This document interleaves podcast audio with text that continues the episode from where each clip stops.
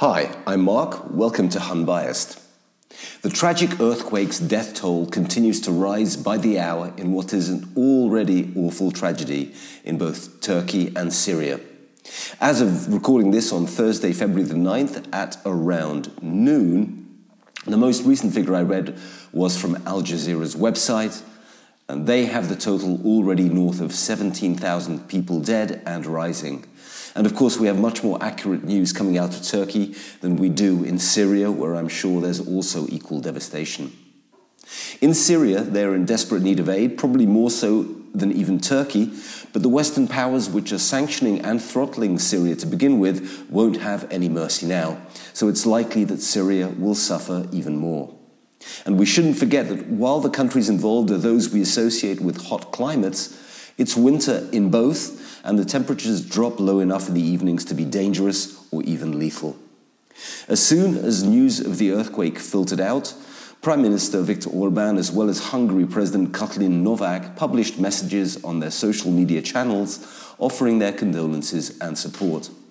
It didn't take long for Hungary to mobilize a team to travel to Turkey. We're a small country, so the aid we can provide is limited by our size, but even so, it's good to know that we're doing something to help the Turkish people in these awful times. As of yesterday, Hungary had already sent five different search teams. There are over 200 Hungarians there already and around 30 search dogs. So far, they've pulled 24 people from the rubble, including toddlers. This humanitarian mission falls under the banner of Hungary Helps, an organization set up to provide aid and assistance from Hungary. If you haven't heard of Hungary Helps, you should know that it's more than a natty slogan and a slightly average logo. Since its foundation, Hungary Helps has served one mission to help persecuted Christians abroad. The Orban government is on record as saying that Hungary is a Christian country based on Christian values. That much has always been the case. But with Hungary Helps, Orban took the bold step of placing Hungary on the front lines when it comes to helping persecuted Christians elsewhere. From helping to rebuild churches, build schools, or build small medical clinics to offering education and scholarship opportunities to members of persecuted Christian communities, Hungary Helps has provided aid to African and Middle Eastern communities persecuted for their faith. And again, that's something to be proud of.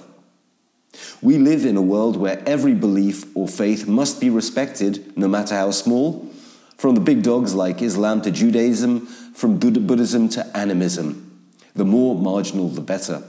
Christianity, though, seems to be forgotten everywhere, either inadvertently or deliberately. I'm glad Hungary is sticking up for one of the key pillars on which this country was created.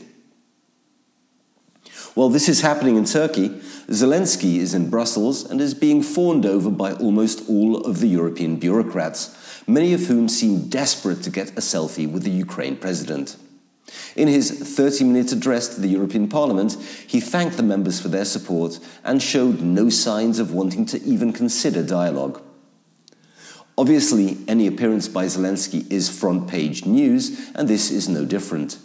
His presence in Brussels comes on the same day that the Hungarian government has made some moves regarding another spat it has to do with Brussels, this time to do with education. And whether this is good for them or bad, Zelensky's appearance has pushed the Hungarian government's moves off the front pages, or at least the first page of search results. Education and the arts are two sectors that are very important to Hungarian life. Of course, education and the arts aren't just important here, but important everywhere, but, but I digress. Over the past two years, the government has made moves to shake up the upper echelons of both the arts and the universities.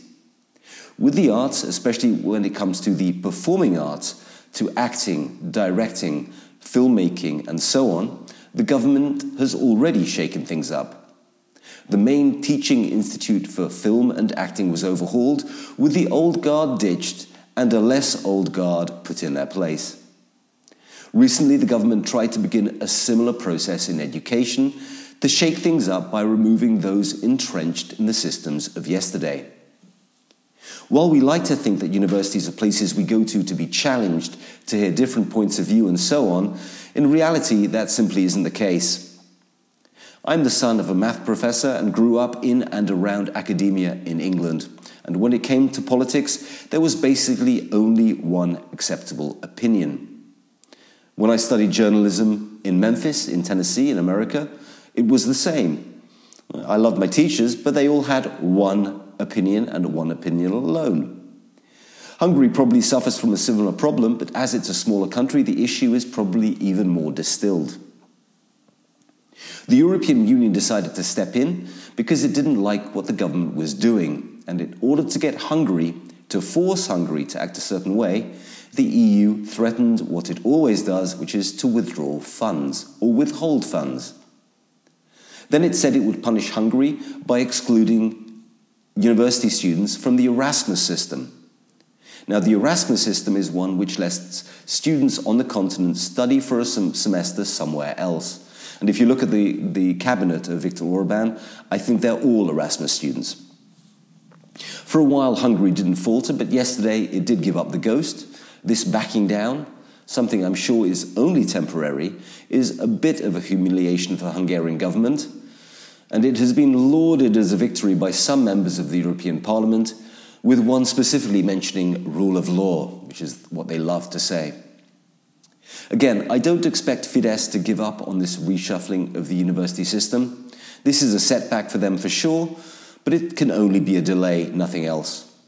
Eventually, there will be a sea change in Brussels, then I expect Hungary to dust this strategy off and wheel it out once again. For now, though, MEPs can be happy that they have caused Fidesz to do an about turn. And I'm sure they would be happy but especially today, they're too excited to be near Zelensky, so the news hasn't even registered. That's all for me for today. Thanks for listening. More tomorrow.